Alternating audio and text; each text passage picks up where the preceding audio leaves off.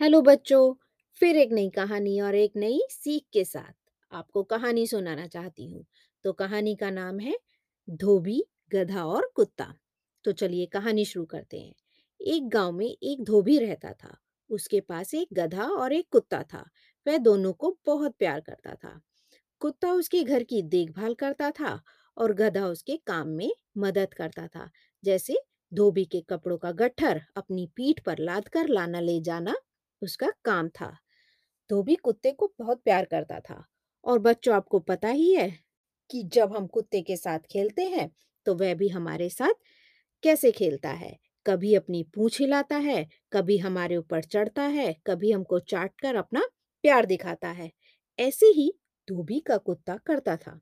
जैसे ही धोबी घर आता, वह पूंछ हिलाता और अपने दोनों पैर उठाकर धोबी के सीने पर रख देता और धोबी भी उसको प्यार से सहलाता, उसके सिर पर, कमर पर अपना हाथ फेरता। पर यह देखकर गधे को ईर्ष्या होती कि धोबी के साथ मैं काम कराता हूँ, मैं उसकी काम में मदद करता हूँ और यह मुझसे ज़्यादा कुत्ते को प्यार करता है और मुझे वैसे प्यार नहीं करता जैसे कुत्ते को करता है, उसे इससे ईर्ष्या होने लगी। फिर एक दिन गधे ने सोचा कि मैं भी धोबी को खुश करने के लिए वैसा ही करूँगा जैसा कुत्ता करता है। अगले दिन जब धोबी गधे पर अपना कपड़े का गट्ठर रखने जा रहा था तो धोबी को अपने पास आता देख उसने अपनी पूछ हिलानी शुरू कर दी और दौड़कर धोबी के सीने पर अपने आगे के दोनों पैर उठाकर रख दिए। गधे की यह हरकत देखकर धोबी डर गया, क्योंकि ऐसा तो गधा ने कभी भी नहीं करा था। और गधे के पैर रखते ही धोबी गिर पड़ा, उसे बहुत तेज गुस्सा आया और उसे लगा कि यह गधा तो पागल हो गया है। उसने सोचा कि अब इसे कुछ सबक सिखाना चाहिए।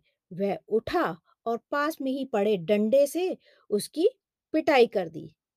और पिटाई होने के बाद गधा बेचारा ये समझ ही नहीं पाया, धोबी ने उसको क्यों पीटा? क्योंकि ऐसे ही कुत्ता भी उससे प्यार करता है और मैं भी उसके साथ ऐसे ही प्यार दिखा रहा था।